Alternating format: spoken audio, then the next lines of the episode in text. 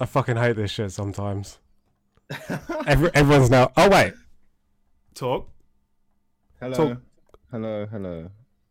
I think he's back on. Can you hear me? Can, can anyone can, we, can anyone give Dan a sign? Give me some. I can hear Dan in the chat. No. Uh, uh, have we got Dan? Have we got Dan now? You got.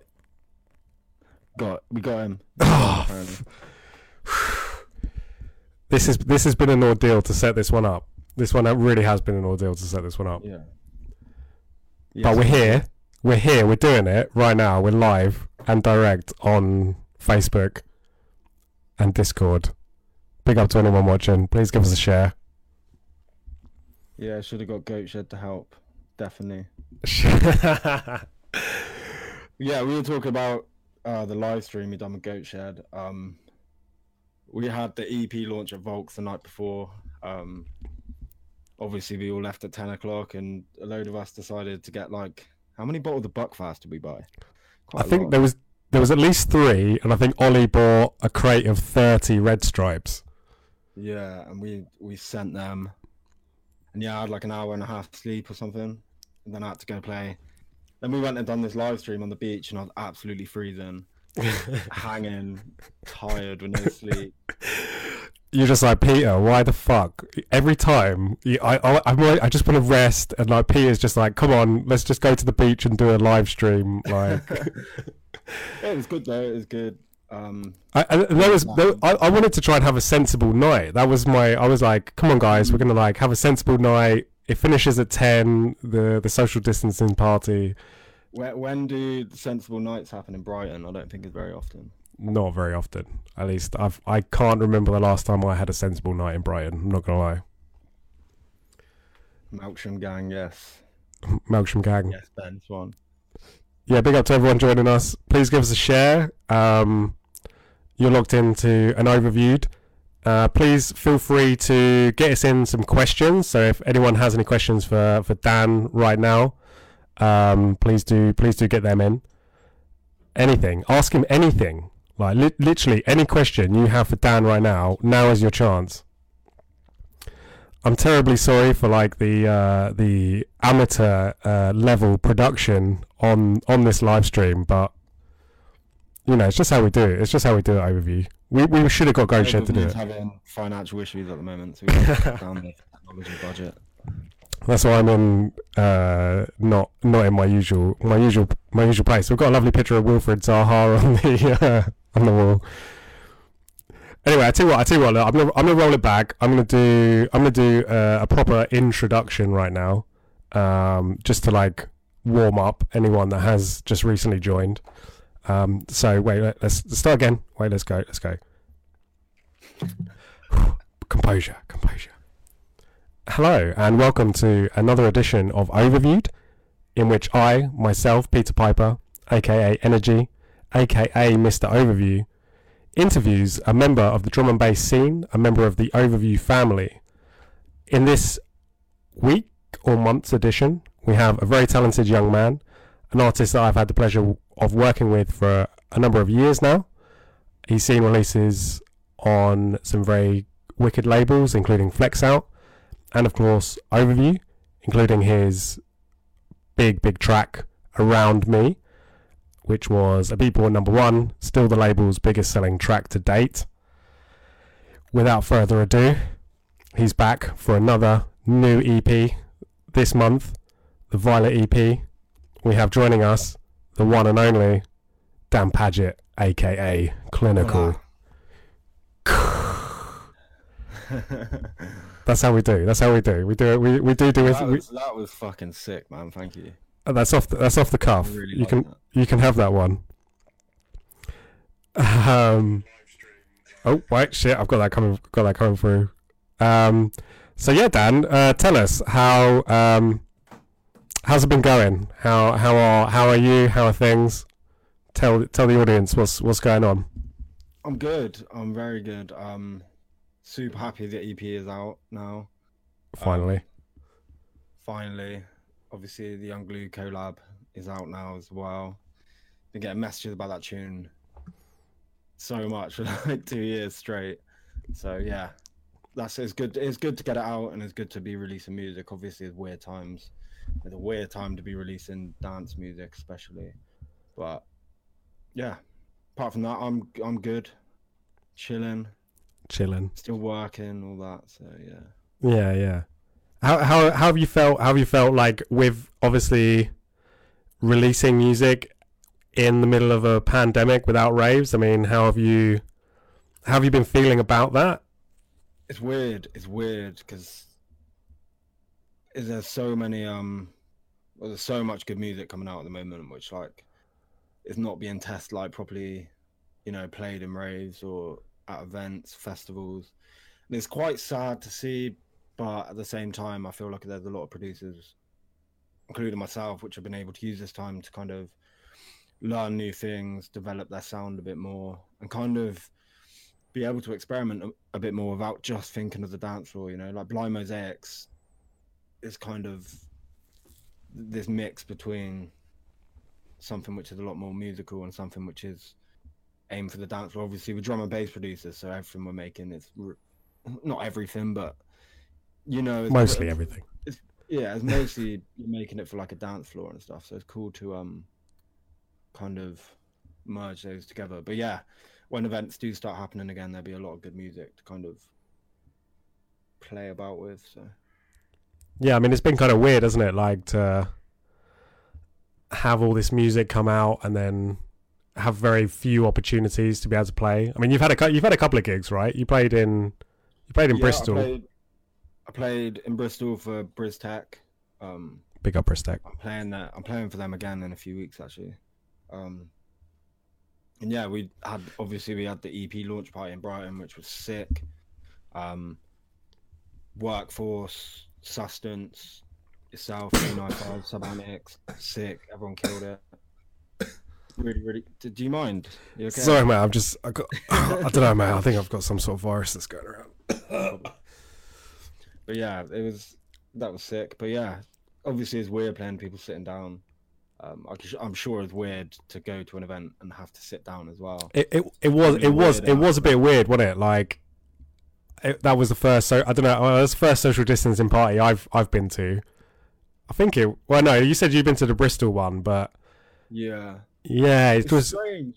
It's like it's like being a naughty. It's like like being a naughty little kid at school or something. Like, no, you're not allowed to sit in more more than people of six and sit down. Stop having fun. Exactly. But, But yeah, yeah. it's it's good to like it's like obviously although everyone sat down and stuff, it's good to be able to play music to people, and I'm sure it's really good to be able to actually hear music, um, in that kind of environment. Obviously, it's not the same environment, but you know, it's it's it's making do with um what we've got and what the guidelines are, which you know, I don't want this to be the new normal. No. anyone does, and I hope it's not. But you know, I mean, it's that is that like you're saying, it's that thing of like you've got to we've got to make do with what we've what we've got. Actually, I- there was a I saw because Jack Workforce actually posted up. Um, I don't know if you saw his in, his. Oh no, you did see his Instagram post. Um, yeah, yeah, yeah. I'll just read out because it, it was some nice words actually on on the gig that just happened. He said, uh, "I thought it was quite fitting that my first gig post lockdown was in my hometown and at a club in which I first experienced drum and bass music. Many of my formative naughty years were spent in the Volks back in the mid 2000s, and the club is an institution to the city. Big up the Volks." Uh, my feeling about sit down shows changed fairly drastically when I realised that the venues needed support as they've been absolutely abandoned and undervalued by our government.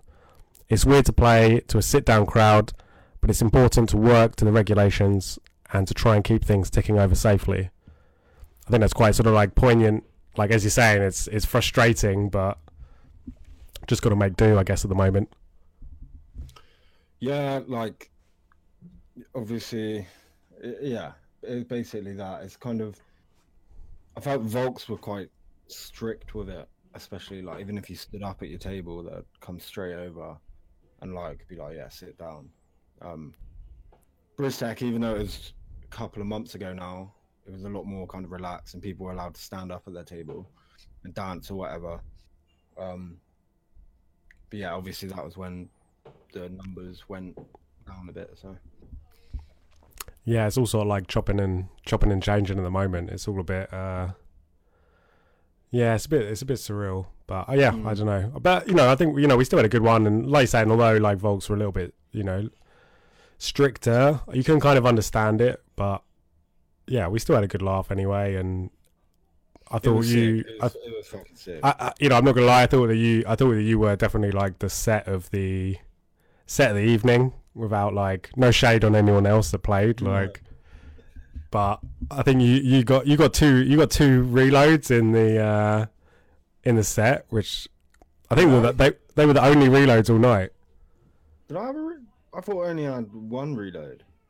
You got one for real blue, which which I Did did. Oh, you okay? So yeah, okay. Yeah, yeah, yeah. I remember. I remember. I'm just being that annoying label owner coming along, like pulling your setup. Sorry Yeah, about have that. You, have you seen that um video? I think Dutta put it up of that guy when he's playing, leans over and pulls it back from the crowd. Really? Yeah, What? a video of somewhere circulating.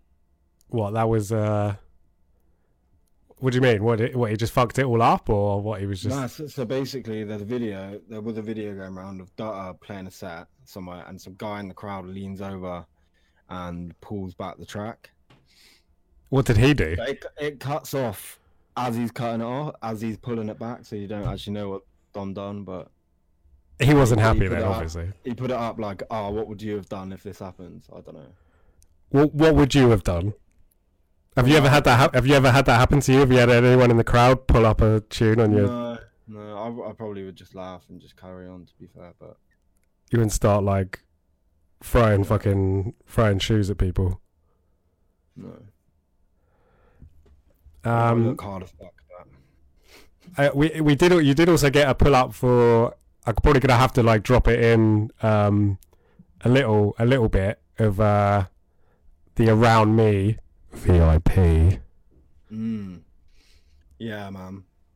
Well, Tell it and Tell us a little bit. Tell us go on, tell us a little bit about it because I mean that that really did. I mean, if anyone did see the video, yeah, it was sick. Um, basically, uh, the whole evening before and like during my set, up until this moment, it was all quite quiet. Everyone was kind of like chilling, um, talking within their groups and stuff.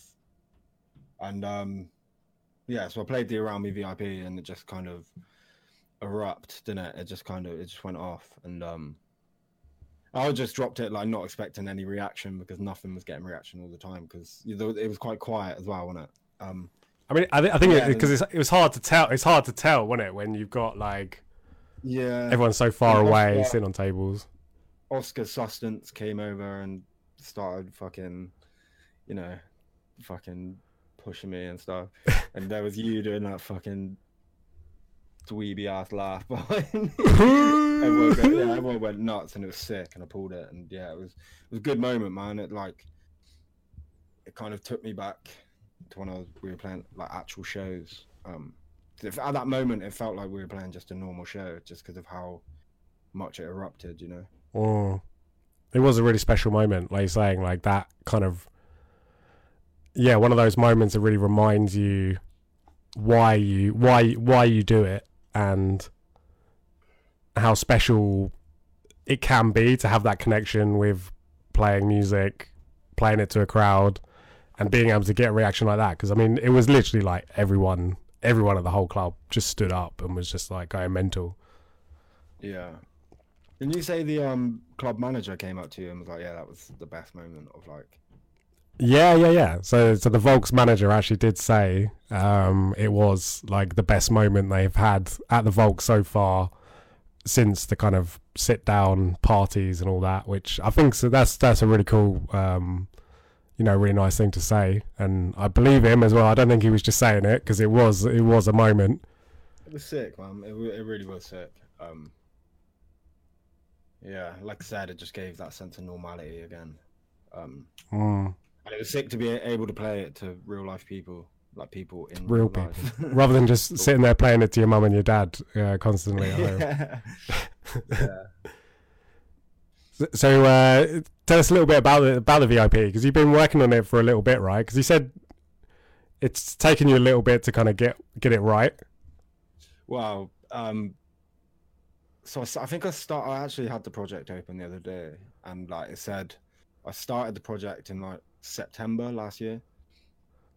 Yeah. Um, and I only even then the version I've got is not like play is is barely playable. You know, it's um, I think I got like thirty two bars of the drop, so I have to like quickly mix out of it and stuff.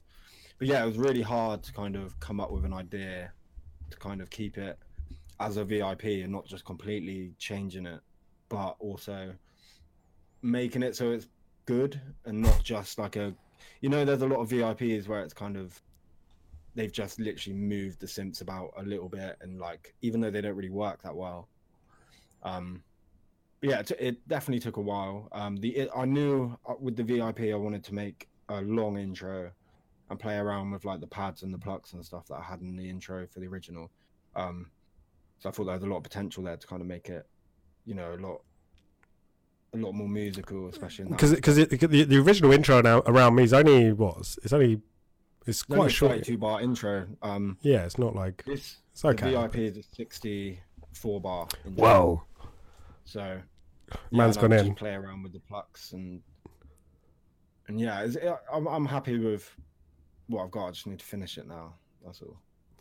I mean, I suppose it's it's that thing of like, you know, as as as a lot of people know, and as as you know, like around me was just such a massive tune, like such a such a massive tune, and where you've created something so of that level that to then follow it up, you know, that's a that's a that's a that's a that's a tall order. That's a quite an ask. So, but yeah, I, you know. I, the thing is with that, though, um, a few people have said that as well. Actually, like the the thing is, I try, I really try not to think about it. I went for a period of like not being able to write any music at all because I was constantly thinking like, ah, I need to like level up or like get something which is gonna be as Bigger. big as as around me, and like that was really detrimental to like my workflow and the way I was thinking. Like it was it was just making it so hard to make music. And once I kind of got over that thought and I can kind of like just go off what I'm feeling at the moment, it made it a lot easier. And that's how this Violet EP was born basically, is because I come out of this rut of kind of thinking, oh, I need to make something which is bigger than around me.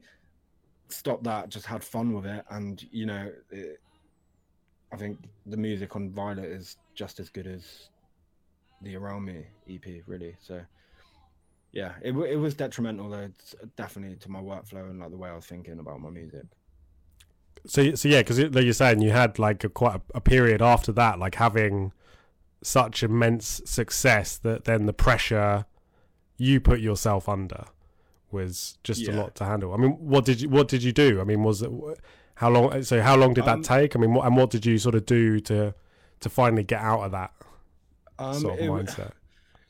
it it was a hard period, like to kind of get over, especially because. Yeah, well, you, you always think. I think every producer like is always thinking like, "Ah, how will?"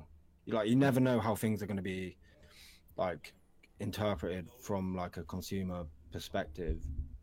Um, but at the same time, from that, you know, you, I can make something which is completely different, which I don't think is going to be a banger, and it is, you know. And I Mm. think that's it. I don't think any anthem or like big tune is like. I don't. I don't, I don't think the producer ever knows it's to be that. And when I kind of realized that, it um made it a lot easier because I could. kn- eh, At the end of the day, music, good music good music, and the drum and bass scene is very open-minded when it comes to music. I found. So eh, the end, I just thought to myself, I just got to have fun with it and see what happens, and just make what I enjoy making, and people will like it if if it's good, you know. So I'm I'm happy. Yeah, like I said, like I'm super happy. Like I'm out of that that kind of rut, that around me rut now. But The around me rut. yeah, Uh, uh, so, in a sort of timeline, I mean, how long were you sort of like struggling with it? I think it's always quite good for people to know, because I think some producers, I mean, again, it's probably like, like, it was more like a few months after the release and stuff because the, the couple of months after it was released, I wasn't really producing much because I was playing shows and I was working a lot. So, but yeah, as once it settled down a bit, it- it's probably about five months, I would say, Wow. four months, five months. Wow. That's a you know um, that's a long time. Yeah, Well, it can feel it can feel like a long time, especially when you're like yeah, in the It's middle of it. frustrating, frustrating time, definitely. But then, as you're saying, you you've sort of finally got back on the on the on the horse, as it were, and have now produced something. This, I mean, I, and for me, I mean, I think that um, you know, and there's a few people that have sort of said it like this. Uh, the Violet EP is very much, yeah, you know, you haven't. You know, I think I think I said it to someone someone else, and you haven't like just try to remake around me or whatever. Okay, yeah, you, you know, you've done the VIP. That's a separate thing, but you know, you've really kind of pushed yourself, got out of your comfort zone a bit, and and obviously just had fun. I mean, I think like we, I think when we Oh, took, honestly, this every tune on this EP was just extremely fun to make. Like none of them were like a chore. There was no like brick walls I was hitting on them. They were all just songs that because I was having fun I was just doing what I wanted with them. There was no kind of like limitation in my brain. No like brick wall, like saying, "Ah, nah, there's a bit too, you know, it's not really staying in your sound." Um, Mm, there was none of that. So it was just super fun. Like Violet was like the most fun I've ever had a tu- like it ever had making a tune. That song only took like two days to make, and it was just flowed. it was just fun, man. I was just enjoying playing with loads of different rhythms and kind of just experimenting with new techniques. And yeah, it was just it, it was so fun. That's I think that's because I spoke to you about it. I was super nervous um, the day before release, uh, the day before the promo went out, um, because it was such a. It's not necessarily com- like completely different to like my sound or stuff or anything like that, but I've kind of like experimented a lot more than any of my previous releases. But yeah, it, it was super super fun EP to make, man. And like, I know you and us, you and Ollie are very um kind of free with the producers to kind of do what they want. You never dictate how you want something to sound or whatever. So knowing that, I knew it. Uh, like I was just having really good fun with it, man. yeah, I mean, you know, I think that like you, you know, you touch on there, and you know, I know you've you know sort of said it before, and yeah, you know, for me, it's an important thing for for overview. I mean, it probably helps that I don't have, uh, you know, I don't really have a clue about producing myself in a in some respects. Um, so it's a bit more difficult for me. Like, I, I don't feel comfortable dictating to to to someone that really knows what they're doing. Do you know what I mean? Like, that's maybe the thing. Um, and I think you know maybe that you know maybe that's it because you, you know that I want to support what you do, and that's what I've wanted to do with many producers that release with us is just go do what you want to do like you know have it you know you're, you're thinking obviously a bit about okay well we're going to try and do this for overview and and all the rest of it but yeah i think it's that, that I, I always it allows it allows a producer to kind of just have fun and do what they want with it. But when you've got like limitations or kind of anything anything like that, is is so like detrimental to your creati- creativity. Like it's, I think that's Mm. why Overview do so well. Like because of this freedom they allow that artist, it kind of allows the artist to kind of do what they want. So you're getting really good original music because the producer's not scared of being too out the box or whatever. and, and that and that kind of like uh i guess that kind of like authenticity in a way because it's you know you, as they're saying like you're saying you just go look just go away make what you want to make come back when you think it's ready or whatever i mean that's you know essentially what we kind of did i mean obviously there was kind of like you know you send through a few drafts or whatever but i don't think we really sort of heard much of it there until was- it was, there was done no real like deadlines or anything with it either. It was kind of a free process, which Mm. is really good. But yeah, I'm, like I'm super super happy with this EP. Like it's definitely my the most. It's probably yeah, it's my favorite stuff that I've done. Ooh. definitely. Um, and I think that's not. I don't even think that's down just to the music itself. That's more to do with like the process of actually making it. It was just an enjoyable, Mm. enjoyable process. So No, mate, I'm you know I'm glad to uh, you know I'm glad to be a part of it and glad to you know as you as you know glad to sort of be able to help help you do that. Um, you know, it means a lot for me and and to hear that, you know, I know I'm not gonna lie, you know, it does. You know, I'm just like okay, cool. You know, it's uh, it works and it goes to sort of show. Um, and yeah, I mean, you know, the reaction to it again, like you know the, oh, the, the the feedback and stuff and um the love I've been getting for it has been insane. Mm, Um, it's been quite overwhelming. Like it's, it's just, especially when it's something like which quite it's quite a personal release, and like i've said, like five million times now, it's so fun to make and to get like feedback on that, which is really positive, really really good. Um, yeah, it's I'm super super happy with it. Super happy. what, what's your what's your favorite tune on the release? Actually, no. That's that's a bit hard. That's a bit. That's a bit. That's a bit harsh. To, I mean, if you got one that you sort of really have a real personal connection with, or like more so than I, I don't know. um, The Blind Mosaics is definitely up there because that that tune was the first tune I wrote on my new computer. Um, Right. Oh yes. After the infamous, uh, the infamous loss of the other computer, wasn't it? You. oh no, this is a this is another one. Oh right. Okay. So my the one before this one, it didn't like die on me or anything. I still have it. Um, but basically, it was like it had like eight gigs of RAM, shitty processor. It was just shit. So I was like, you'd have more if you had more than like thirty tracks in a tune, like tracks in like Logic. Right. Um, it would just overload, crash. It was just bad. So I got I bought I invested in a new computer. Um, Any any brand? Any brand in particular? Your Mac boy? Mac oh, he's a yeah, Mac I'm boy. a Mac boy, yeah.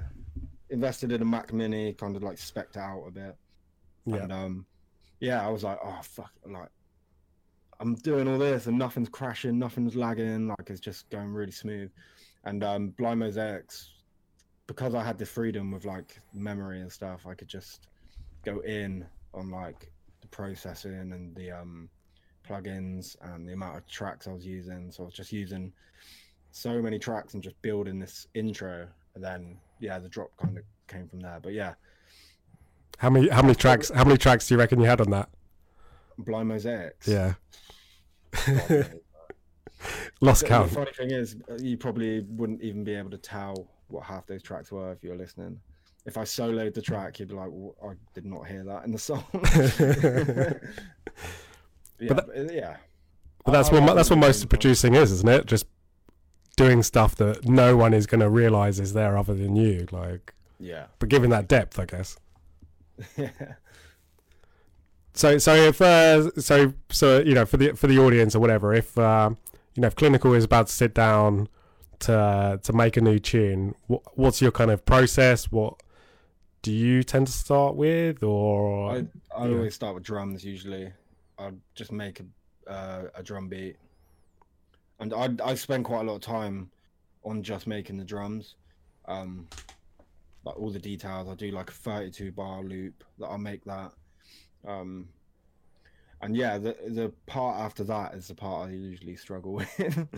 drums, I love making drums. I can make them all day, but yeah, the part after that is where I really like struggle to come up with ideas and kind of get something flowing so my, like the way I produce is very um how how how would I say it? It's not it's not conventional? good when it's not conventional at all. Like it will take me hours to come up with a very simple part of the track. But then once I found that simple part of the track that I really like, I'll build around that, and that, that's when it flows again for me. It's just getting that initial idea, then it just flows. And I think it's the same for a lot of producers, to be fair. Um, yeah, I, uh, my the way I produce is very like just experimental and kind of just doing stuff which I don't know what it does. and if it sounds sick, and I'll just. But you learn, you learn, you learn these unconventional methods, um, and it makes it. It can be really fun because you could be doing it for ages and just not getting anywhere. Then you hit the sound, or you know, Turn hit- this you- or push that, and yeah, and Yeah. then it gets it all flowing. To be fair, so because because you're you, if I'm not you are you are like completely like self taught obviously through for everything that you do. So Yeah, I I literally learned just through YouTube videos and forums and stuff. So yeah, and a lot of experimentation and shit. And just I, I started learning at uni. Um, I wasn't doing it at uni, but just in my free time, and because I had so much free time, I was able just to typical just to do it all student. day, every day, basically, and just kind of learn and just obviously talking to friends. Um, big ups Wilf Hertz, by the way. He taught me a lot at uni, Big up, um, Wolf. and yeah, just had fun with it and just learned along the way, I guess. But you still sort of kept, obviously, you still kind of kept that process in some respects of, yeah, like not, I don't know, Yeah, not I- been properly trained. I mean, I'm guessing, like you're saying, like over the years, you obviously learn a bit more, but yeah, that- yeah. I, it's um. I was speaking to Skantia about this in my podcast that I've done with him actually. big Um, up Skantia.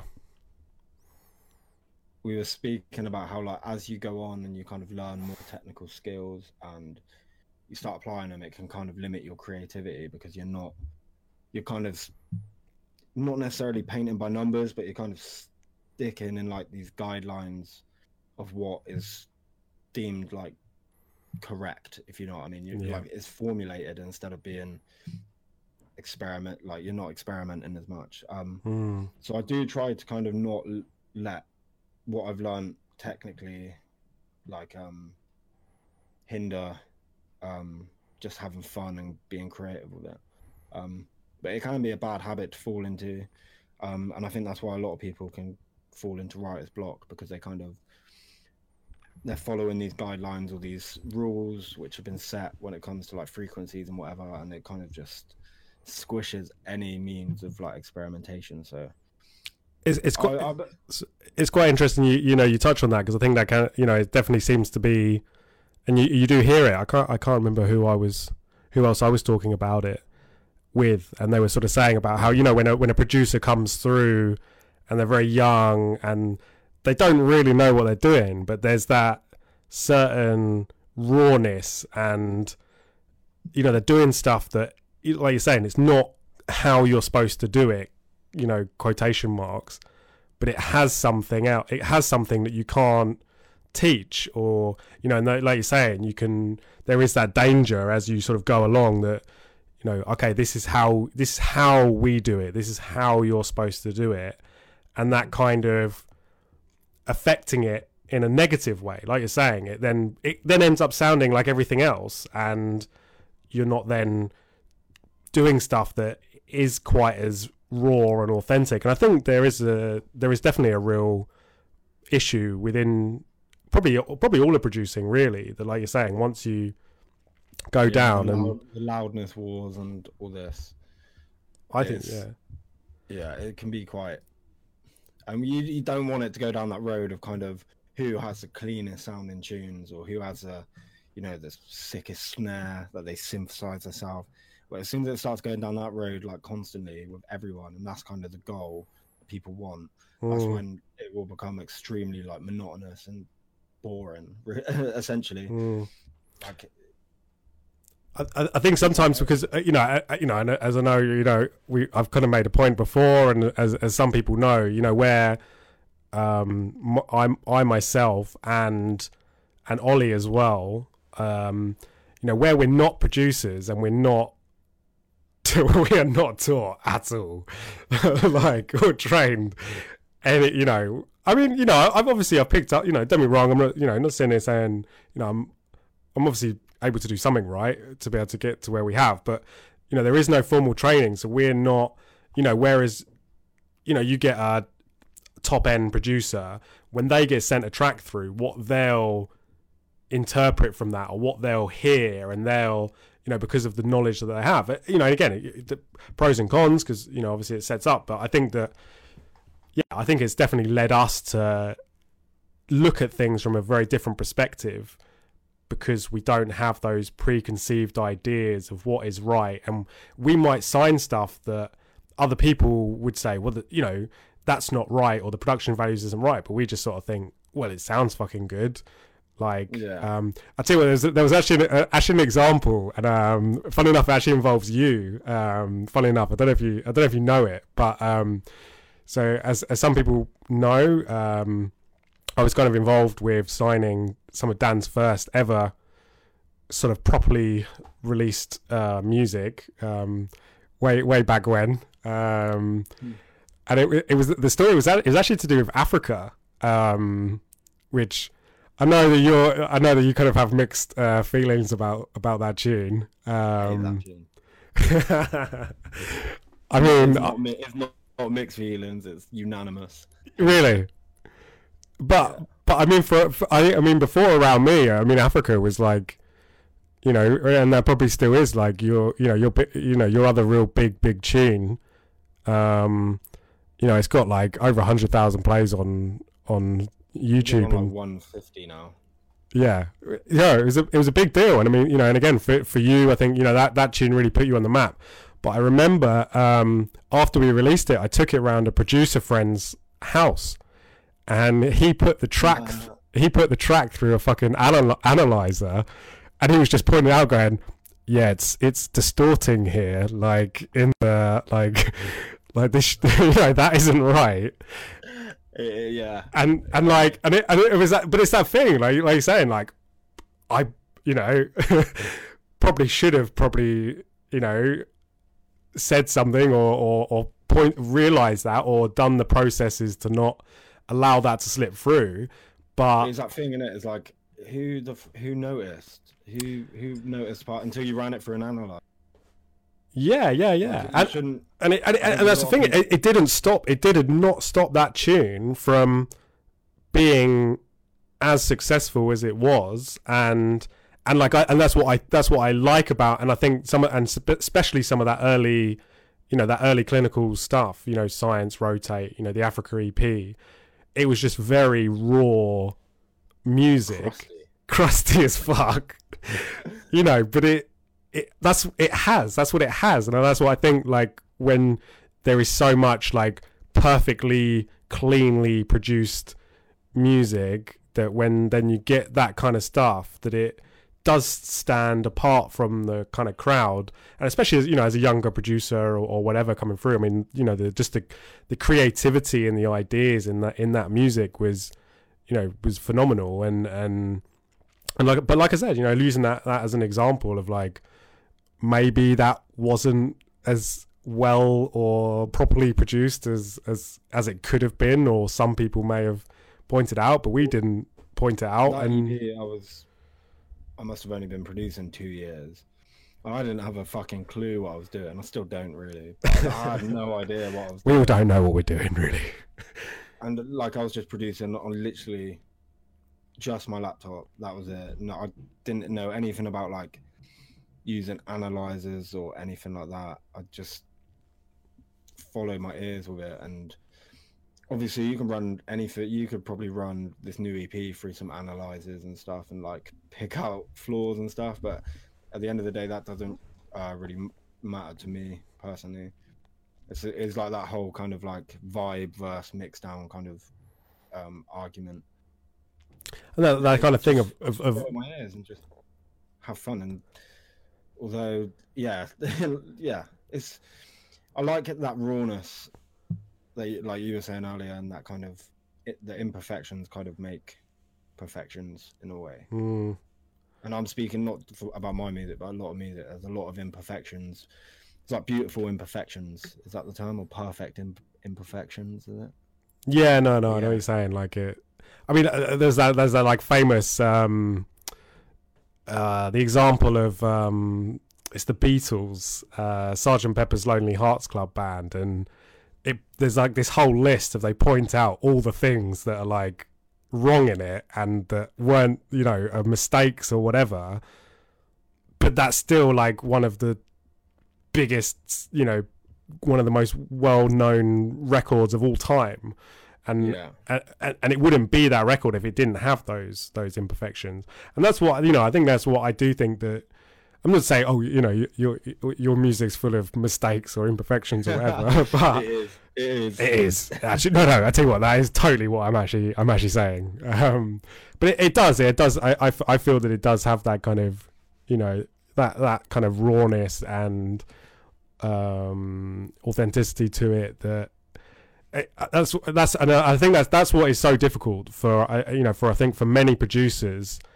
Um, obviously, not to say that you always get it right, and like you're saying, you go for a real, you know, it's difficult. I think that's the thing. It's difficult because it's like it's like so many producers are able to produce to a very high standard now because of the availability of technology and and the the access to information out there and like we're saying about you know what you are what you can do or whatever but to you know to be able to then push to that next sort of what's really going to put you on that next tier that's what's really hard. Like and that's what i mm. kind of feel about a lot of it's only my my personal opinion, and I'm you know it's not again no shade on any on anything because there's a lot of really really great music, very very well produced, but it just doesn't have that that next bit that really sets it apart and really for, for me and that's what that's what I try to look at for for overview and I can't e- and sometimes I can't even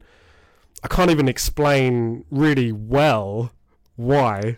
What are you laughing at? Who's who's chatting shit in the chat right now? Real blue T-shirt Dan. Yeah. Oh, this is fu- actually I should could say. So that someone I- think Hayden Ill Truth in their podcast. Oh um, God, not oh, Hayden. why do, why, I wonder why he called it Real Blue, and it's. L&B Real Blues. Uh, when I finished the tune, a, there was a packet on the desk next to me, and I'm trying to think of a name, and I was just like, "Yeah, Real Blue." Why real? Does it actually say real on it? Yeah, it says L&B Blue. Oh, what? It actually does say real fucking. Blue. Yeah, it says Real Blue. Mate, really? Don't smoke. yeah, I was gonna say, like, come on. You're making smoking sound cool right now. Like that's not that's not really like. Smoking is cool, mate. Oh yeah, yeah, smoking's so fucking cool. Yeah, yeah, smoke it can't so wicked. Okay, there you go. Oh, what- oh, what about what about blind mosaics? Where where did the uh, where did the title come for that then? Um, is this where I'm gonna say a really pretentious story about? Yeah, come on, we need something deep and meaningful right now. I like- literally just plucked it out of my brain. I don't know how. I just did, and it just sounded cool. So there's no real meaning behind the name Blind Mosaics, to be honest. Um, there's no real meaning behind any of the names. really, they're just up- real blue because it's I named him after a packet of cigarettes. So yeah, that says a lot about me. No, yeah, I was gonna, I was gonna say, man, no, really like deep, artistic, like, you know, just I named my track after a packet of fags, you know. Well, literally, literally none of them, not not any of the tracks. Really. Um, intentions. I don't know why I called that intentions, but the vocal is like, "Oh, love me like you say you do," but if I put it as like "say you do" or something, it's too like predictable. I kind of I, I try to keep the names of the tunes like kind of original, um, without yeah, just not being too predictable. But I, yeah, I, I never really have any meaning behind them. I- I, mean, I was I was going to actually um because it was actually something I thought about the other day because we we've got a track, funny enough, coming out with um with another couple of artists. I'm not going to sort of name drop them too bad. Uh, it's going to be a big tune coming out, um, featuring a quite a big MC, and they're trying to come up with a name for the track, and and like like the obvious thing to do is like pick a lyric from the track and name it that. But like you're saying, like I, I was, t- I was telling them, I was just like, oh, but that's just so fucking obvious. Like, you should really, you know, what are you doing? What are you doing? Yeah. You know, you, you really should like try and um, come up with something at least original or creative, like like you're saying, that's related to it or whatever. But you know, rather than that, but yeah, there you go. Clinical with a bit quiet. Clinical's a bit quiet. I tell you what. I tell you what. It's because I I literally am fucking deep throating this fucking mic right now. You need to um, you need to you need to like bring the mic a bit closer to you. Yeah, it's right here now. You need to Right here. you know you know like Joe Rogan. He's always like Come on, just come a bit closer to the mic. You ever tried DMT, bro? That's sounds. Jamie, they like that video that cockroach fighting that fucking dumper truck. you're a you're a little bit um your uh I think your gain's up a little bit maybe. Here, here's here's another interesting um interesting fact. Dan actually got me on to buying this uh this microphone right here because we got we're both representing the Blue Yeti mics, best broadcasting mics in the game. yeah. Okay, I'm, I've, I've got another. I've got another question. I'm going to ask you about um, about the Unglued collab actually, because I'm, I'm I'm kind of interested to know like a little bit of backstory for that, because uh, that's been a dub for quite a while now. Been Um, like two years. shit. So the fir- the first time Unglued hit me up, um, was asking for a collab, and this was before he had actually released anything. But the um remix he done for High Contrast was going around, and that video went viral of, of someone playing it. Well, so it, it hadn't actually been released by that point. No, no, it was just Shit. dub, and um, was, we were talking and stuff. I thought, oh shit, you're the guy that done that um, remix. He's like, yeah, yeah, yeah. But yeah, anyway, come, we worked on this collab, and yeah, we finished it. That was a really quick thing. I think he sent the stems to me, and then I finished it. Like it wasn't like a back and forth thing. Right. Um, and yeah, it's- been a dub for about two years, I think. And um, yeah, it had a lot of hype about it and stuff, and like, I was getting a lot of messages. But like, to be honest, when I first made it, I didn't really like it that much. And you still Um, don't like it. Yeah, I, I, like it. I, I do like it. I do like it now, but um, yeah, that, that's- uh, that's it basically. It was such a, it was the most quick, um, kind of collab I've ever done. Usually they take ridiculously long. Skantia. Skantia, come on, hurry up. Send him the stems. Um, is, so have you got any? Have you got any more collabs um, in the in the pipeline? Um, well, I mean, I'm guessing you probably do, but anything you can Yeah. name drop? Anybody you can name drop? Yeah, I could. I name drop all of them. I don't give a fuck. I don't give a fuck. Fuck the I rules. don't give a fuck. um, I'm working on one with Waze, which are coming together nicely. Oh, I started one with um, Particle the other day. nice. Um, uh, Visages, we're doing one. Sustenance. Um, yeah, off the top of my head, Objective, we got quite a few. yeah, I was gonna say you must have like you must have like ten. We're working on one, but yeah, that, like like I said, that, that is a long process collabing with people, especially uh, like through stems, because everyone in drum and bass is extremely long, including myself. Including, I was, gonna, I was gonna say, I was gonna say, man, you ain't fucking much better. I, I, it's, it's funny enough. I was actually, um, I was actually talking to uh, to Dex today. Um, we're having a bit of a chat about something, and I, I would quite like to um, still try and get you and him to work together at some point. Yeah, I'll be down for that definitely. I know we did, we did try to do do it before, but it never quite, never quite came to Yeah, fruition. Well, I lost all my laptop. oh shit, that was it. What a Yeah, and it's all on there. Um, R.I.P. yeah, it it- what we come up with was pretty good though. Me, because it was me, Dags, and Haribo. It was cool. It was a cool tune. lost a lost dub, lost to the ether. I would love to salvage that laptop. I still got it. I would love to salvage it. I said I was. I said I would pay. I said I would help you to get the fucking shit off that I laptop. think, it- I think it's too too far. It's been off and dead for about three years now. So Mm, I think it's kind of gone past. I could probably like. I, w- I was thinking about like just taking the hard drive out of it and kind of. Um, I was speaking to I can't remember who I was speaking to, but you can like take it out and then get this case in for it, right. which you so you can make it as an external hard drive. Yeah. So I was thinking about doing that, but long. also, also, I'm really lazy and I can't really be fucked. the nearest Apple store is like an hour away. Uh, oh shit. Maybe not then.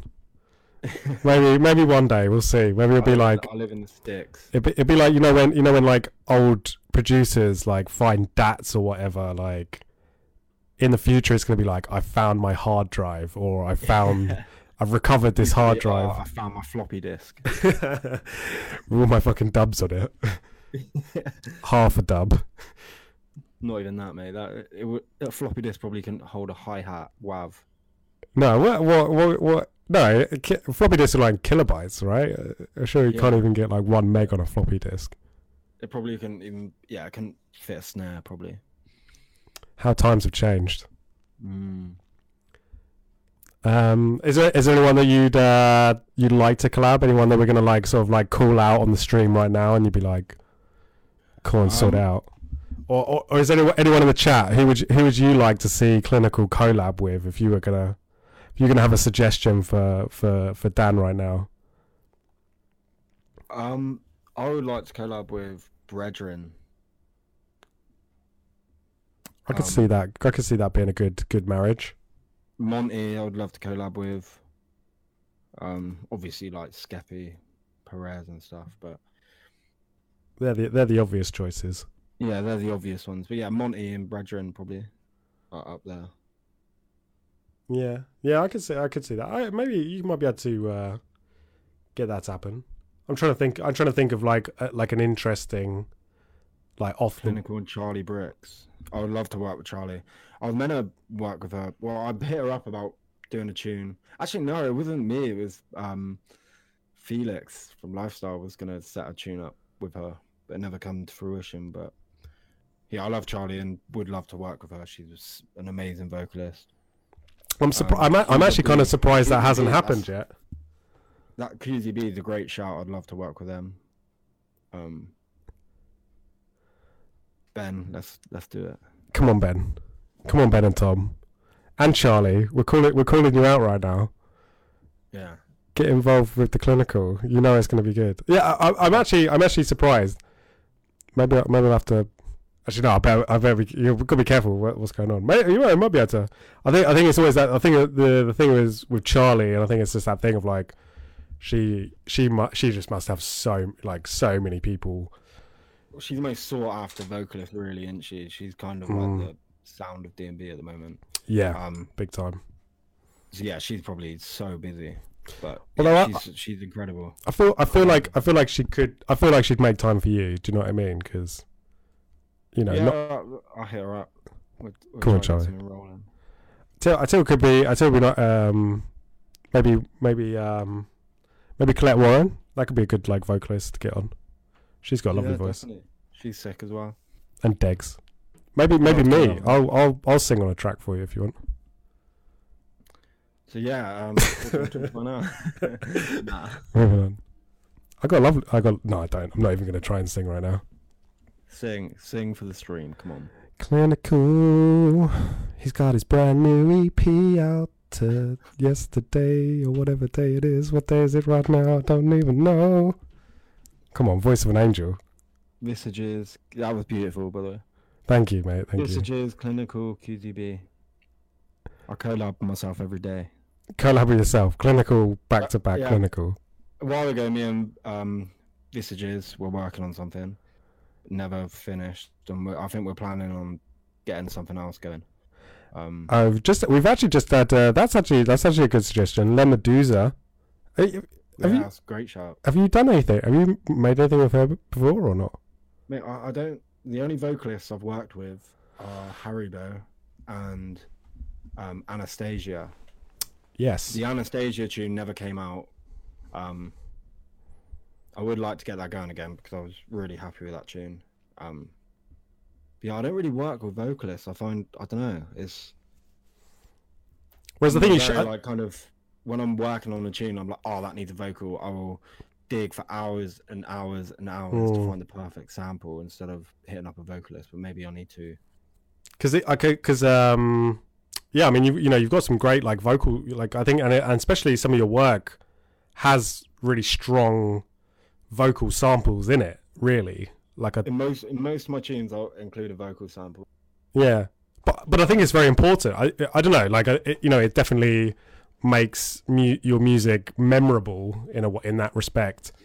That, that's I like it because it gives it that kind of identity. Like it, it gives it. I don't know. Like around me, like I think the vocal was quite imperative to kind of It makes the tune the really. identity and the remembrance. Same with the Unglued collab. Um, I don't know. It kind of, for to me, it, yeah, it just makes it. It gives it that memorable kind of sound. Like look at a lot of Perez's stuff and Mm. Visage's stuff. It all kind of got these vocals and they're kind of, yeah, they, they, it's it's the identity of it. Do you know what? I, I reckon I'm going to um, I'm going to give Lemma, I'm going to give Krizza Krizza a shout because she she actually she actually was talking to me the other day um, about working with uh, with a, with a, working with some overview artists because she she's she's had a you know she's had a few releases on the on the label now. Obviously, I did the chase with um, with Skylark, and there was another um, track with Sulex. Um, and and yeah, like she was talking about it. So I might actually, I might actually, might try and see if we can make that happen. Clinical and Yano collab. Where is it? start a little. Me and Yano made um, we started a little like four by four D and B track. oh God, Never come to fruition. Yeah. edgy. Clinical and Proxima. Yeah, that's a good shout. I think I think we just I think everyone here just you you should be you should all just dictate what Dan does. I think it's it's a good. it means you don't have to come up with ideas. You know what I mean? You just get everyone else to do it for you. Do you prefer to collab with people round about the same level as you? Listen to new producers. Um, I definitely prefer to collab with people around the same level as me. Um, and that's not because oh, they're not as you know that it's not like oh they can't do anything for me. It's just more of a kind of I know them already and I know their sound because they've released a lot, and it makes it a lot easier to work with someone. Um, but yeah, I listen to loads of new producers. Um, I was doing a at the beginning of like the lockdown kind of period. I was doing live uh, feedback streams on my Discord for new producers. I'm always always love listening to new producers' music. I'm a new producer myself, basically, so it's always because you get sent stuff and you're like, "Fuck, this is sick. This is better than everything I've done." you're like, "It's sick." Like, like you were saying, there's so much information and so much technology now that everyone kind of has an equal opportunity to be really sick now. So I never like. I'm not one of these people that are like, oh, he sent me a tune and he's got like 200 followers. I'm not going to listen because some of the people with barely any followers who have sent me music have, has been some of the best music that I've been sent. So Mm. I love I love listening to new producers. Well, and and uh, you know you were you were you were someone with 200 followers once as well. You know, so Exactly. And followers means absolutely nothing really in this day and age. Like in terms of like how good your music is. mm, So mm. Yeah, I mean, I, to be fair, I think that's something you, you I, I definitely noticed. Like you're saying, like you, you definitely are quite open to to supporting younger people coming up. You know, obviously, like you're saying, doing with you with your Discord thing, and I think even like even like clinical sets and stuff. Like you're not just, you know, you you will will play stuff that is is from from different people. Obviously, the podcast uh, you're doing doing at the moment as well, or or have or have been yeah. doing. yeah, I've not done it for the last two months. Um, Ooh. It's mainly because of being busy with sorting this release and getting this release finished. It's my it's my fault then. Yeah. Basically, it's basically what I'm trying to say. It's actually all Pete's fault. And I've just been super busy and not really had the time or motivation to do it. I would like, I, I want to get it back up again because I did really enjoy doing them. But um, at the moment, I'm just focused on making music because I've not really been as on it as I would have wanted to be. You know, and the podcast, the podcast takes it takes a long time to do. Um, to kind of curate the tunes, do the mix, record the vocals, and especially with me, like I'm not the most articulate, so it takes a few takes. It takes a couple of takes to kind of get it how I want it. You know what I mean? Um, and obviously with the interviews as well, you record them, process them, mix them down, do all that. Mm. It takes ages. It takes a long time, and at this moment in time, I'd rather use that time to work on music. You, you're gonna you're gonna do you're gonna do a, a, a next podcast this month though. Uh, possibly, possibly. Possibly. You should. Only You should. five, only done five, and we're already season one's done. I'm gonna and I'll wait another six months before season two, just to keep people on their toes. Yeah, which is quite, it's quite ironic how like I was doing them all through summer, and now it's cold, and I'm inside a lot more. I haven't, you know. But like you're saying, like you're saying, you know, obviously, you- you know, you're because I think compared to to my podcast, which is like, let's be honest, it's it's a bit of a fucking shit show. Um, it's not. It's not. I mean, like, no, it's all right, but it's not like the the most like, you know, technical and kind of creative podcast. Like I'd say, you know, take like your podcast or uh, Ill Truths as well, the the one that they've just started up. Like, there's a lot more kind of production value and like you're saying, it actually takes a lot longer to craft it. Whereas I just I record a mix, record the vocals, like that's it. It's like it's out there. Whereas like when you're trying to sort of do what you're trying to do, like it does, you know, I think people will be surprised how much of a how much of a process it is um to- Yeah. to do.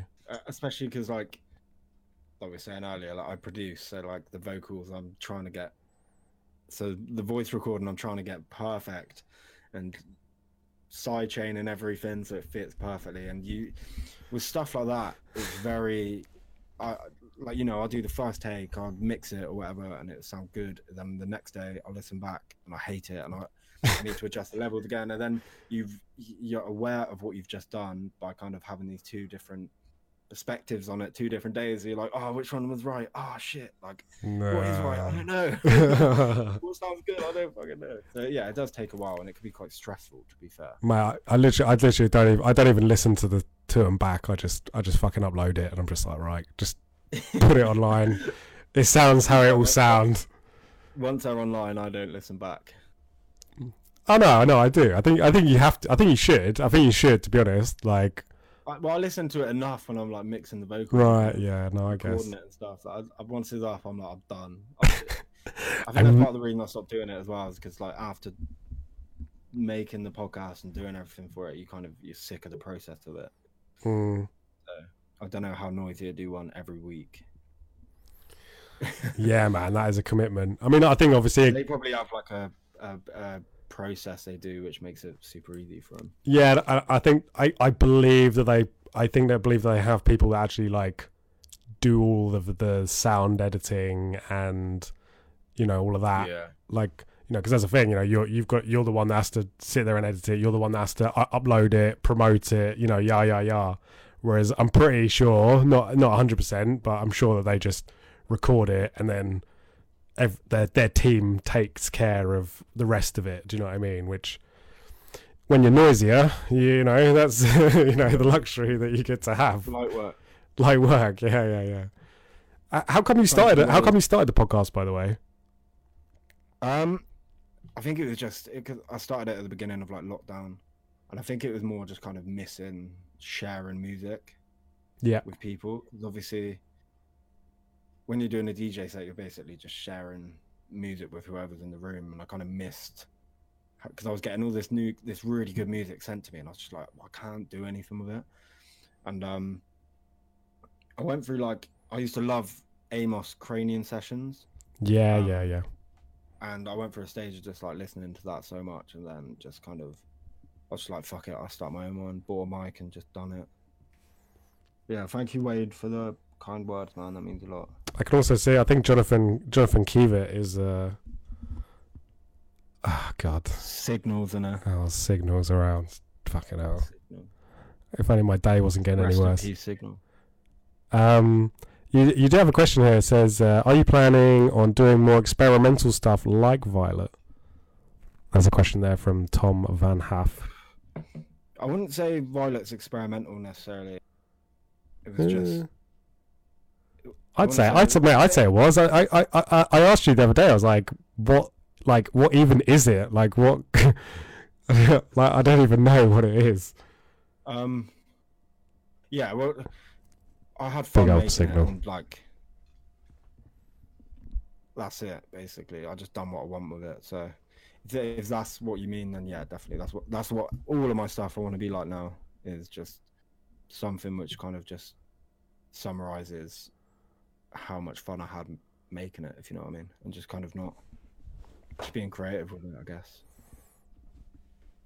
Yeah, no, that's fair enough. I mean, like, because that's the thing. Like, I was sort of sitting there trying to, uh, like, define it, because I think, I think, like, I think that can be maybe a, maybe a problem with drum and bass is you want to kind of like put it in these, well, this is liquid, this is this is a roller, this is, you know, this is this, this is that. Whereas then, a tune like that, I think is, that's why I, you know, I I really like it. It's because it's kind of undefinable, which is quite hard to do. Like it's it's a bit of this, it's a bit of that. It's not quite, you know, it's not quite. You can't quite perfectly put it in into a box. Um, yeah, which I think is maybe why you know, obviously, like he's saying, it's kind of experimental.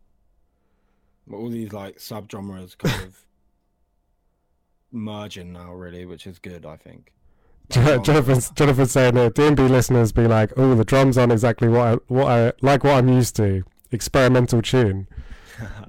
I mean, yeah, I mean, you know, sa- sadly, I guess that kind of means it is kind of experimental because it's like not what is the norm. But yeah, it's kind of sad. It's kind of sad that we are in a world where that is the Weird, case. Experimental shouldn't really be kind of like gen- like it shouldn't be a genre or a subgenre. It, experimental is experimental. It should just be, you know, it's you can't. If something's truly experimental, you couldn't like genre like put it in a genre. Mm. You know what I mean? You can experiment. Oh, e- ev- all dance music, and especially drum bass, all of it's experimental because it's all, you know, it's a process behind it which has been experimental. So Oh, we're getting deep and philo- philosophical in, in inside inside overview today. what is the meaning of life?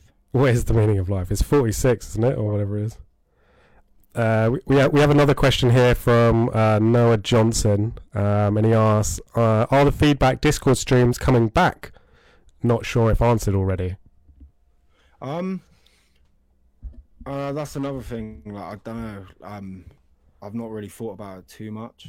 Um, I would like. I enjoy. I really enjoyed them. It my Discord, we had a sick little community, and every Friday, like people would send music, and I just give like feedback, not necessarily on like the mix downs and stuff, just on the ideas herself, and they were they were fun, and I'd always get like a guest on with me, like had Skylark Objective, um, Ways, etc. So it's it's something I definitely would happily do again. Um, but I think when I was doing it, it was like the the peak of um, lockdown and stuff, so it was kind of convenient for me to be able to do it. Whereas now it could be, you know, I'm I'm back to working on Fridays and Saturdays. I'm usually quite busy, so Wh- Would you, when you say busy, you mean uh, down down the pub with your boys, right? Like, yeah, either down the pub with the boys or or playing Call of Duty. Or oh. I mean, I think like you're saying, like, because I think, yeah, like you're saying, it was really during lockdown that obviously that came about, and obviously a lot of Yeah. people were about. Like, I don't know whether or not if you were to do a Friday night now, that you're going to get the same level inter- Mm. of interaction, Unle- unless you not. unless you moved it to like a weekday a weekday thing, maybe. I don't know. But the, fun part of it was like I'd enjoy some beers while doing it, and like would it was just I don't know. It was it was like a real like community, and we had fun. Like the chats were always just really fun and stuff. And um, I don't know. It was just perfect for the time, and it's kind of something I wouldn't want to force anymore. Because towards the last the last one, especially like it felt quite forced, and it was like ah. Everything's back to normal a bit more. Like Mm, mm. I'm not really having as much fun as I want. I have like a lot of stuff to do and stuff. So you know, but it was just it was just one of those kind of things which during the lockdown it was just perfect. But now Well, well, we really we, tight- we yeah, and like you said, I, I wouldn't get as a lot of the people would be out or whatever, so you wouldn't get the the reach and the I mean, we, people. we we do have we do have lockdown too, um possibly going to happen. So maybe Yeah, if maybe that happens, then- if that happens, Yeah. I tell you what, you heard it here first on Overviewed. If we have lockdown two, the clinical Discord sessions will be coming back. That's a clinical promise. Possibly. I'm not. Com- I'm not committing anything, but maybe. Um, I don't think we have any more. Don't have any more questions. Any more questions? If anyone uh, anyone does have any more questions for for Dan, um, please do feel free to ask. Um, maybe I should maybe I should ask uh, some sort of question um, to to to you about stuff. really great, really great uh, interview skills right here. How do you find? Uh, how are you finding sort of like juggling um, the work, music, life balance at the moment? Because I know that obviously, like you touched on there, like obviously you had lockdown and were able to sort of maybe do some more things that you'd like to do, and now We're- um, back a little bit. the thing is, I worked through the whole of lockdown, but I was doing like pretty reduced hours. So I've always been working. Um, what's your What's your favorite biscuit? But yeah. That's a, that's a, it's that's a, we'll, we'll come to that because that's a fucking that's a good question right there. Uh, He doesn't even know. I don't know, mate. I don't know. I like um shortbread, Just any kind of shortbread. any kind of shortbread. But I don't really eat biscuits that much, to be honest. Oh, mate, what? You don't eat biscuits? Not that much. I'm definitely. Um... long did the EP take you start to finish? okay, Uh, more more serious question right there. the photo, well, yeah, it was. The majority of it came together in about four months, five months. But yeah, the f- intentions at Glucolab we made two years ago. So technically two years. Technically, two years. Shortbread is fucking good though. Yes. I'm a Shortbread is shortbread man myself. What's it, what's your what's your favorite kind of cheese? Oh, it depends on the situation. Depends what it's with. Like, I obviously love cheddar, but like parmesan as well. It's really good. A bit hard I'm cheese. quite, I'm quite basic with cheese. I just like parmesan, mozzarella, and cheddar. Really. I love that um Mexicana cheddar you get the fucking chili cheese. That's fucking good. Chili It's cheese, real good. Yeah. real good. Mm, I don't I don't know. I don't think I've I don't think I've had that one. I think I've have had spicy cheese before, but I'm not sure if it's that one. There you go. That's it. Uh, You heard it here first. Clinical's Clinical's favorite cheese. Um. Yeah. Yeah. Wicked. Wicked. Um. So so like what what next is kind of on your kind of agenda? What would you what would you still like to achieve within drum and bass? I mean, obviously it's a bit of a weird time at the moment with everything. Um, I mean, how have, how have you been? How have you been kind of dealing with that as well? The kind of lockdown situation. Um, I was extremely optimistic and positive until like last week, when they come out and basically said like the whole industry is not viable. Um, it didn't really get me down. It just really angered me. Like I was so pissed off about it. Um,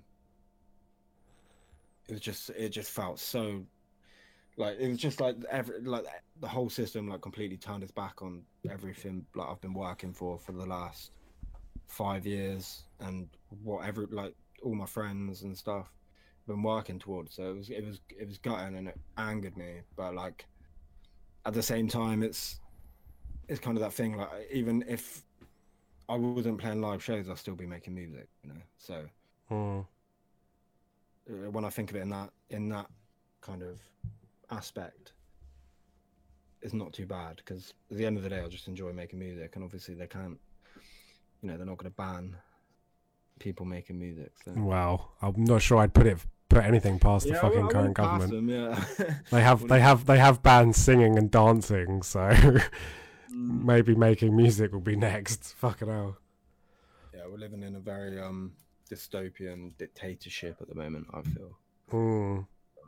I mean the whole the whole new I mean the whole new laws have been put in. Like, I mean, like you're saying, like uh, you know, I've I've definitely can relate to that quite a lot because I certainly, yeah, the last sort of few weeks, the last yeah two two three weeks, I think have just have kind of been really testing. I think it's that kind of thing of like it felt like everything was kind of starting to go back to normal again and and then like you can sort of see a bit of light at the end of the tunnel and it's like okay cool like you know maybe this is going to be okay. And like you know like like you're saying people like ourselves in this in this industry um It feels like you know when you're at a restaurant and you're really hungry and the waitress walks out with a load of food and you're like, oh, that's ours, that's ours, and they walk towards you and she walks straight past you to the next thing. That's what it feels like to me. yeah no no no it really fucking does it really Does that fucking does sense? like that just uh, no no no no no it really makes sense because like you're saying you can really see it and it was like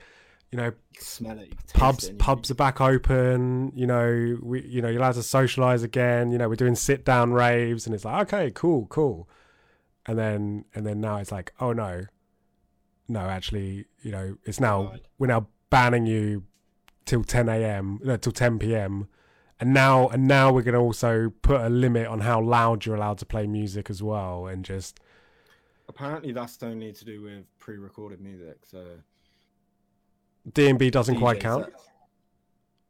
No, because there's a performance, Right. Not a recording. okay no no fair So- play But I'm sure they'll find that loophole and kind of eradicate it. yeah maybe i mean again, we- It- again we don't know It's just going to be another wave of illegal raves and squat parties and stuff. And before, like I've always kind of, I've not been against them, but I've, they've never really been my kind of thing, and I've never really been interested in them. But like now, like I'm all for it. I'm all for it. You're gonna go to one then. So if any if any free any any free party promoters out there want to book uh, clinical, please do hit up his agent. It's just it's, it, it, this is how everything is any kind of subculture has ever been born is through like this kind of rebellion Mm, factor you know?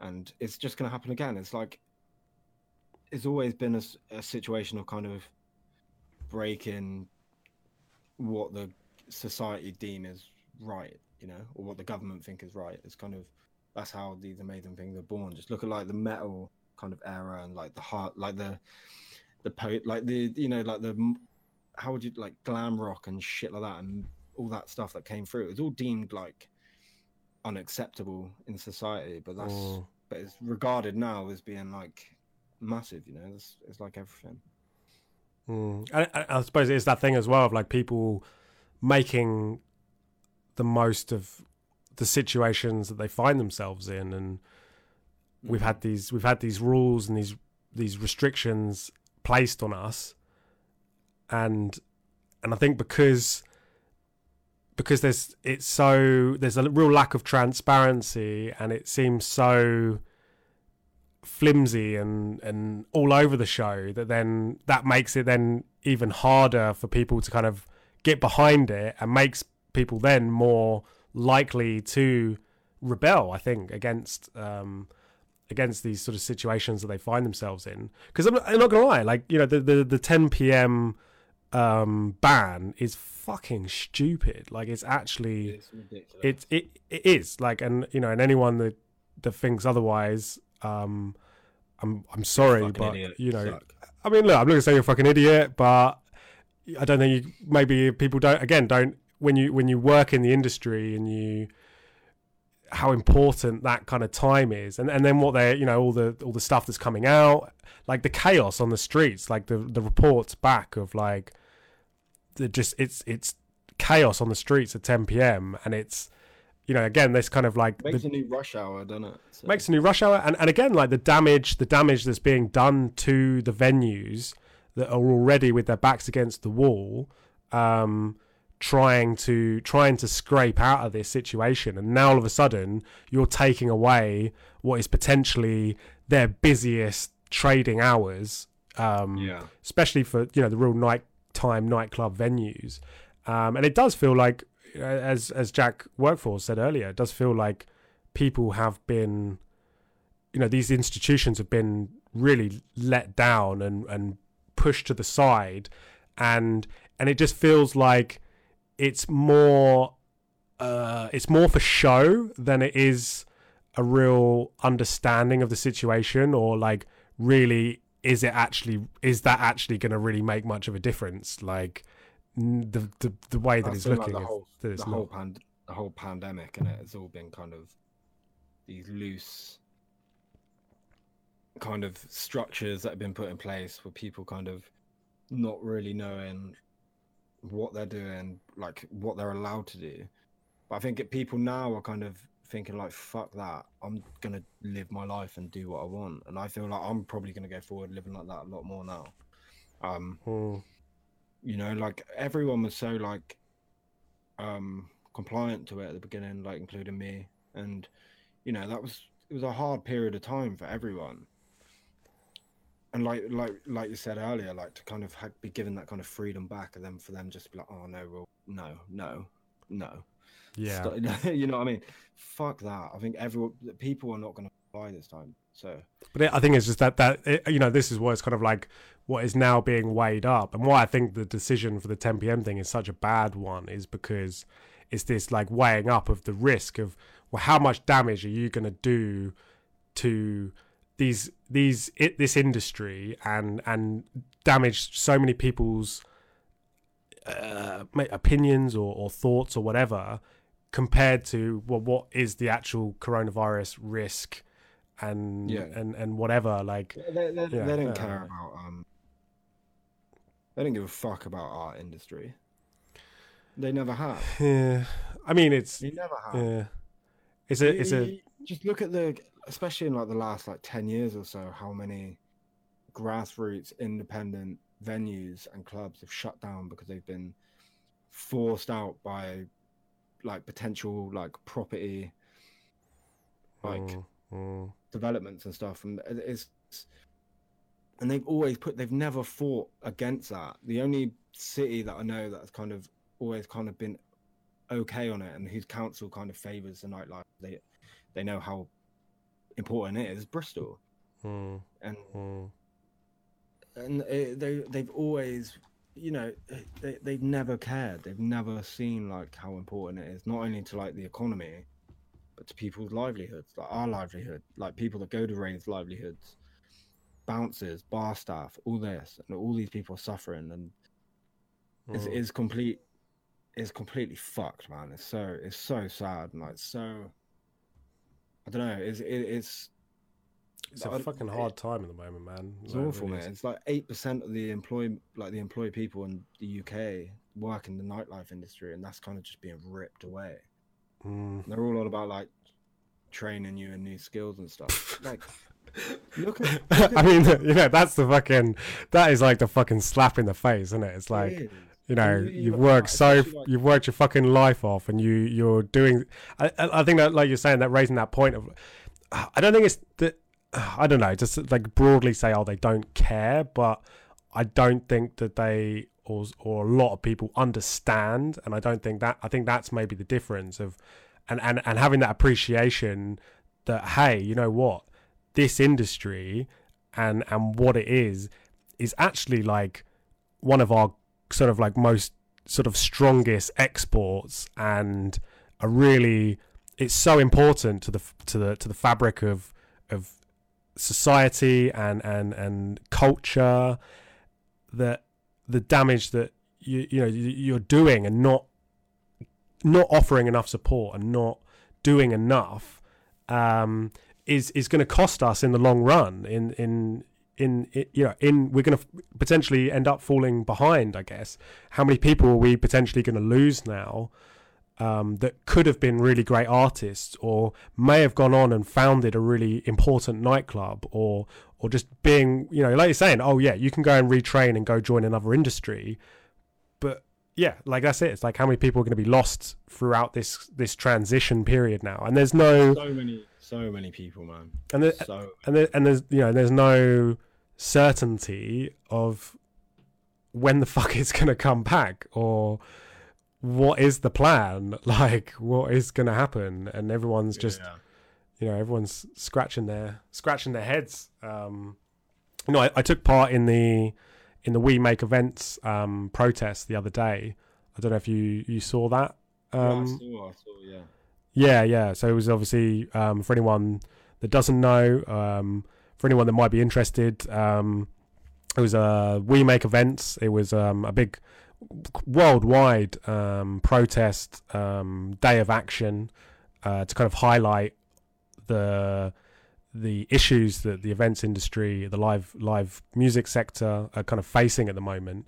Um, and it was it was a huge huge uh, deal and we, we went down and we did it um, I did it in Brighton um, with a number of my friends and they lit up all the they loads of venues like lit up in red and it kind of really brought it home. It really did kind of to sort of see something of that scale and to see that many people kind of get behind it it was like shit you know what? Like this is a, you know this is a big deal. Um, and who quite knows what is going to happen. I mean, it really doesn't help that, like we're saying, we really do have like one of the most kind of just non-supportive governments in charge for this kind of thing, and especially when it comes down to kind of underground culture. I I know it, this may seem like a little bit of a not maybe on a conspiracy theory level. I, I yeah, I'm not not that I'm a big conspiracy theorist. I'm not going to sit here and start spouting off about 5G or anything. But um, it was it was Degs actually was talking about uh, because historically and even even currently the the arts arts and culture is very left wing liberal um, politically based, which is obviously very much um, against the current kind of establishment um, in in the country, and that actually having a real effect because they are going to be very less kind of willing to want to help people that they deem against them. They, they know say. everyone in our industry are not running voting for them. No, no, no, no. Do you know what I mean? losing anything, you know, they're not losing any voters or kind of supporters, you know. But it will cause a revolt. The, the amount of illegal raves and stuff is going to be off the chain, mate. It's going to be crazy. Mm, mm. Like I said earlier, I'm all for it. You had it here. Down, down with the system. I feel, I feel like we're, I feel like we're going I, on a. I don't want it to go that way because they're unregulated, and you hear some horror stories from these illegal raves and squat parties. Um, Mm, you know, there's no kind of in terms of like people's safety and stuff. Is they're, they're, they're quite dangerous, but people need music, live music. People Mm, need to, mm. to dance and to enjoy themselves. And yeah, it doesn't quite, it doesn't quite cut it on a live stream like as much as like no, you know, it can be a good to- thing. It's not only the music and like and whatever. It's it's the social aspect is one of the most important things. That's what I used to enjoy the most when I went to raves was meeting people and speaking to people and people crave that, you know, and with everything shutting at ten o'clock and stuff, like people, young people will be young people. You know what I mean? Uh, enjoy themselves. Yeah, man. I mean, you said like everyone's going to be cramming back into houses or, or going to illegal Yeah, parties, People will be cramming into houses or hotel rooms or I mean that is the. I mean that's you know that's that's the that's the ridiculous thing of the situation is that like it's actually gonna it's gonna be completely the opposite of what they kind of have said that they're intending on doing. As I said, I think it's a lot of it's just for show. Like they have to kind of show a lot of their supporter base um, that they're doing something, and I think that unfortunately, live events and and people meeting up in bars, young people especially having fun is a very easy thing to target and point fingers at. And like you're saying like oh look at those you know look at those young people out there gathering having fun you know oh look mm. they're all you know whereas living their life, being young people. yeah, yeah, yeah. Which is like, oh fuck that. You know, I, ooh, I don't agree with that. Whereas like that's the thing is like you know I'm not I'm not gonna lie like like when we went to Volks the other day like you're saying like they were really strict like the mm. like they were really like really doing the best that they could possibly do to have Yeah, but- a controlled environment Yeah. and and make the- it as safe the- as know, possible to to to Yeah. meet up. Like, so they, what more can they fucking do? Do you know what I mean?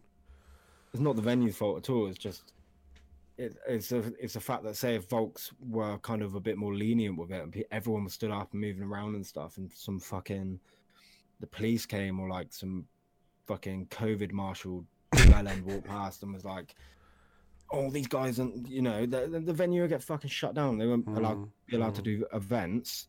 These sit down events, and they'd fucking be forced to close down Well, because they're I know I know of a I'm not gonna name it by name, but I was actually talking to to one of the um, Volks bouncers after the after the show because I sort of said to him I was like, look, you know, I know you know you guys, you know, have a have a tough job and you know they they almost they don't want to be doing it, but they have to they have to for the sake of their venue. And he said to me that you know there was a club, another club in the town where obviously it got out it, you know it got out of control and people were dancing and you know mixing the whole kind of thing went out the I, I i mean i don't know how bad it was or whatever but obviously they weren't keeping everyone under control as well as they could have done. And and apparently a video ended up online um and not not through someone posting it like, oh yeah, look at these guys, not so, you know, it was probably just someone in the fucking crowd like, yeah, look how good time we're having, like look at this sort of thing. It's ended up online, and the club are now in like serious fucking shit. And he was saying that you know the the the authorities are, are really going for them. Um, you know, and obviously they're talking about all these fines and potentially shutting them down. Um, you know, and it goes to show, you know, and uh, you know that was like an example, and it and it scares everyone else because then they're just like, oh shit, you know what, like, you know, they're not, they're serious, they're not mucking around. Um, you know, if you don't have, uh, you know, enough control of it, and that's what they're, you know, that's the reality of what they're having to face. Um, you know, it's uh, yeah, it's it's it's sad, it's it's sad. Um, you know, you kind of understand it to a point, you you know, you do, but I don't know. The more the more it goes on, it is it is becoming harder to get behind it and make sense of it. Like you know, like like you're saying, like you know, beginning of lockdown and and the the way this has been going, and obviously, you know, there's been a lot of people, you know, a lot of people die, and it's you know, it's been, you know, it's been a you know, it's been a fucking messed up year. But obviously now where we're at, and it just yeah, I don't know. It does just start to feel like fuck. You know, is it, is it really making sense? Is it you know is it right? And uh, we is it the wrong? You know, making these bad steps. Um, and it is yeah, it is starting to it is starting to feel like that. Um, it is starting to feel like that now. leak out here. Yeah, man. No, it's you know I'm not gonna, not gonna lie. Like you know, we've you know we've had a weird we've had a we've had like a good year in some respects from from a releasing music point of view. Like overview itself is releasing the best music it ever has, and obviously we're now you know really in a in a good position. But you know I'm not gonna lie. You know having the sort of hit to take a few weeks ago is really kind of yeah, it does get depressing, and it, it, it is really hard for people. I think anyone involved in the in the scene now to be like, "Fuck," you know, when is this going to end? And yeah, like again, just taking another hit, and it's just like, how many more hits, you know, are you going to be able to take? Um, And it does just make you think, "Fuck," you know what? You know, what's the fucking point? I guess. Do you know what I mean? Like, because that that live aspect is so important. Um, you know that and that's what you know like like the you know like the event we did the other day i mean it was so it was so much fun um and just to have that feeling again of getting everyone together getting lots of you know lots of you know really great friends down there seeing people enjoying the music and uh, and it was amazing it was amazing it was really just like oh And man drinking some Buckfast. It was amazing. drinking some fucking Buckfast, staying up all night. Do you know what I mean? Like living life and having fun, and yeah, like it was like a little taste of it. Um, and now we're sort of like back to you know, I, I, I'm unsure. Like, I- you know, I'm unsure to even try to do anything else in this country now. I'm not gonna lie. Like, 'cause I- Mm. uh, we have spoken about doing London. We've been obviously approached to do one. I need to sort of speak to them properly because I am like worried. I'm just like, is this? Where are we gonna go? Where are we gonna be in another, you know, another month's time? Sorry, we're getting Well, fucking um, depressed. Sorry, we're getting Our fucking view- depressing. Our on viewer it. count has dropped a bit since we. we go, we're going on the fucking, we're going on a fucking COVID, a massive fucking COVID rant. We're really sorry. Are we playing some music? Are we playing some music? Fuck. Oh, we were actually supposed to fucking do that. I tell you what, the, the only problem is, is that, um, I mean, I can do, this is obviously like, we probably should, we probably should. I mean, we got to like, what are we even on at the moment? We're on like, we're on like an hour? We're on, we're approaching two hours. Fucking hell, we're doing a real, we're doing a real fucking Oh, Joe Rogan. An hour and a half. We're doing a real Joe Rogan fucking special. Yeah. We still got, we still got, we still got a few viewers in, man. Oh no, we still, uh, it's, it's, it's, it's, it's, it's going up and down. I tell you what, to um, to lighten the mood, I reckon I will, um, I will play a tune for everyone. I'm sorry that you're gonna have to view my um, my web browser, um, because this is like this is how professional this setup. Uh, so I think I think I am going to go in and everyone can see my uh, my recent chat on on there. I think I'm going to go in and play a tune. Um, I'm going to play I'm going to play Violet off the EP because we have been talking about it, and Sweet. so I'm going to go in. Let's do this. This is uh, this is Clinical Violet. Sorry we've taken this long to play a song, but it's just how it goes sometimes. That's life. That is life. All right, big up.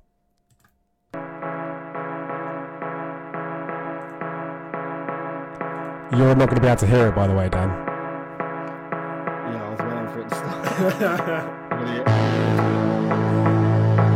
You got to watch on Facebook.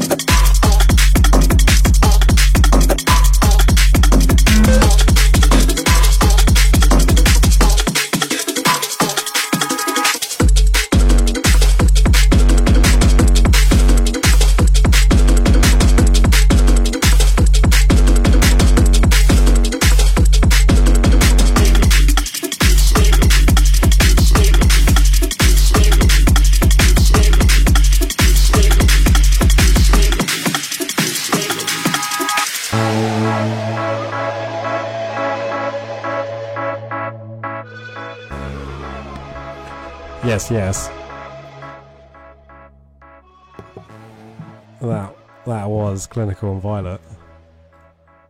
Can't, can't believe it's taken that long to fucking play a song in this uh, in this podcast. Bored hell. to death out of everyone. Who just said that? Sorry? Who's bored to death? Everyone is bored to death. Every, everyone. Just come on, guys. Just just shut up. Honestly, we got we got places to be and stuff to do, and you're just still sat here talking on Facebook. I think we probably I think we probably should. Uh, I'm reckoning to try and wrap this up now because otherwise, Yeah. it's get it's nearly seven Definitely. o'clock. It's nearly seven o'clock. We've been going for a, we've been going for nearly two hours. So Yeah. I think I think we we've Oh. we've we've discovered enough about clinical. I feel that we've put the world to right with COVID nineteen and the events industry.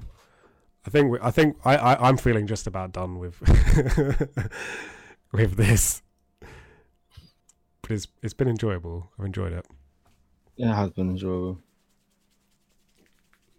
Quick question: Have you taken anything from a film and put it? Um. Still questions, still going, still going.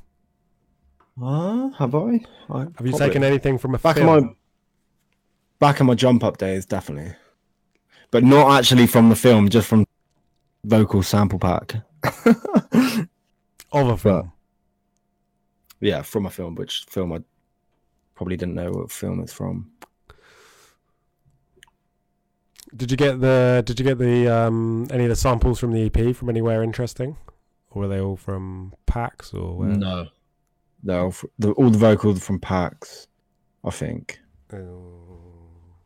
Yeah, the, the only samples I really used in the EP were drum hits and vocals.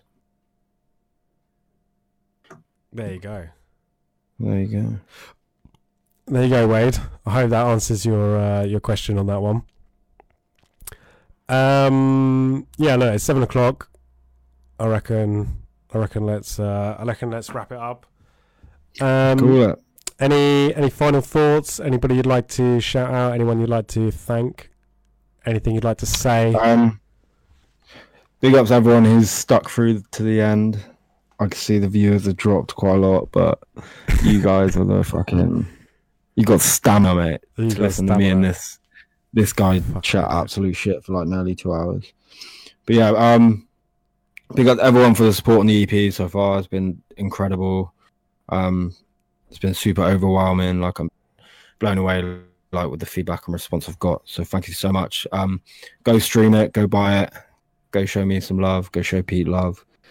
Um, and yeah, I want to give a shout out to Pete, Ollie, Overview Music for always just like just being the boys and just letting me do what I want when it comes to my music and just not ever putting me in like a box or you know they're, they're not like just oh this is the sound of our label. We it needs to sound like this. They're super open. And yeah that's it. Big up mum as well. Big up to big up to Mommy Clinical. All right, Yeah. excellent, man. I don't know. I think that's a lovely ups. way, lovely way to end. Uh, yeah, as Dan said, um, if you haven't already, please do go stream it. If you can, please go buy it. The Violet EP it is uh, out now, exclusively on Beatport and Spotify, and be out everywhere else in a couple of weeks. And I'm sure there's going to be some more, some more Danny Boy on clinical, on clinical. I'm, I, I'm, my, my, my brain's starting to go now. There's going to be some more. There's going to be some more clinical Overview at some point in the not too distant future, I'm sure. Um, yeah, thanks to everyone that has managed to stick with us for this long. This has been an epic journey. it's been Um, a deep enlightenment It's been deep. We'll have to. I tell you what. Next time we'll have to just we'll have to do a non drum and bass podcast. We'll just come in and talk about cheese and shit and shit. yeah Um, yeah. All right. Thank you very much. I'm gonna give this a quit now. I'll see everyone for the next overview very soon. Thank you very much. big ups